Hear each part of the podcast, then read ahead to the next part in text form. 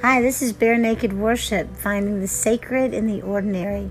My name is Donna. Thank you so much for coming by. Tonight's story is called Did You Know God Never Blinks? Mama, did you know God never blinks? That's how He can see everybody at the same time all the time. My almost eight year old daughter Zoe informed me the other day. I looked over at my firstborn child and felt something move in my heart. Since the moment she was born, Zoe has been my surest link with God. He came so alive to me the minute I looked into her eyes, and I knew that my life would never be the same. And I was right. God is as real to Zoe as her daddy and sisters and me. He's as easy to talk to as her friend Paula down the street. And her questions about him have challenged and changed my life in ways I could never have imagined eight years ago. This time was no different. In the movie Family Man, starring Nicolas Cage and Téa Leoni, the lead character is allowed a glimpse, a brief look at how dramatically life can be altered by a single decision.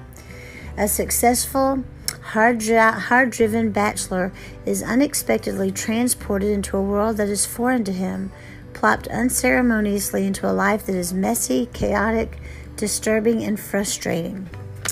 He has become a husband and a father, a tire salesman for whom the high point of the week is bowling with the guys.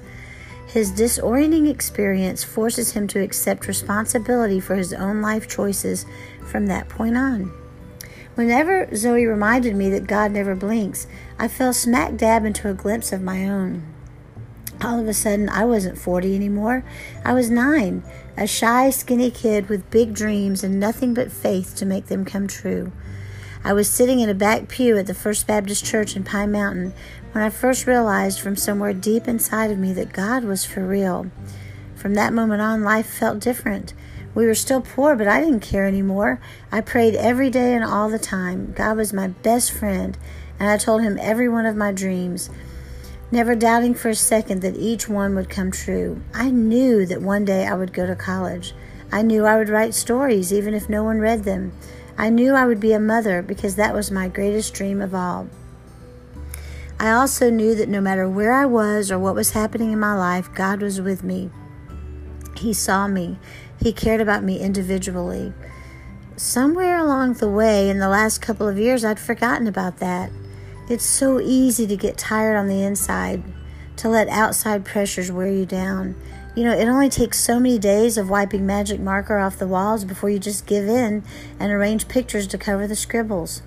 After you've gone two years averaging three to five hours sleep a night, you find yourself caring less and less about whether or not your toddler has a bow in her hair when she goes to daycare.